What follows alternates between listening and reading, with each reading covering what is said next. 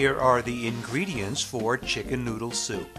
You'll need a whole chicken, a lot of water, onions, garlic cloves, celery stalks, carrots, parsnip, turnip, bay leaf, dill, white pepper, kosher salt, and fine egg noodles. Okay, first you have to wash and quarter the chicken.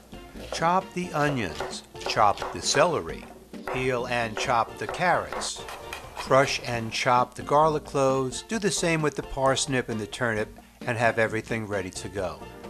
Place the chicken pieces in a large stock pot and cover with the cold water. Bring it to a boil and skim the surface of the broth with a large spoon to remove the scum. Add the onions, the celery, carrots, parsnip, turnip, white pepper, the bay leaf, the dill, and the garlic. Mix it well and then lower the heat to a simmer. Let it simmer for 4 hours, occasionally skimming the surface to remove the scum.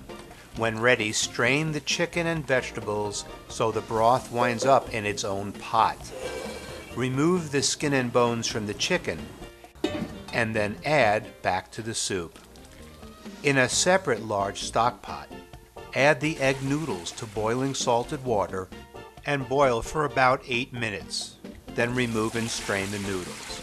Add the noodles back to the finished soup, add kosher salt to taste, stir and serve the ever popular chicken noodle soup.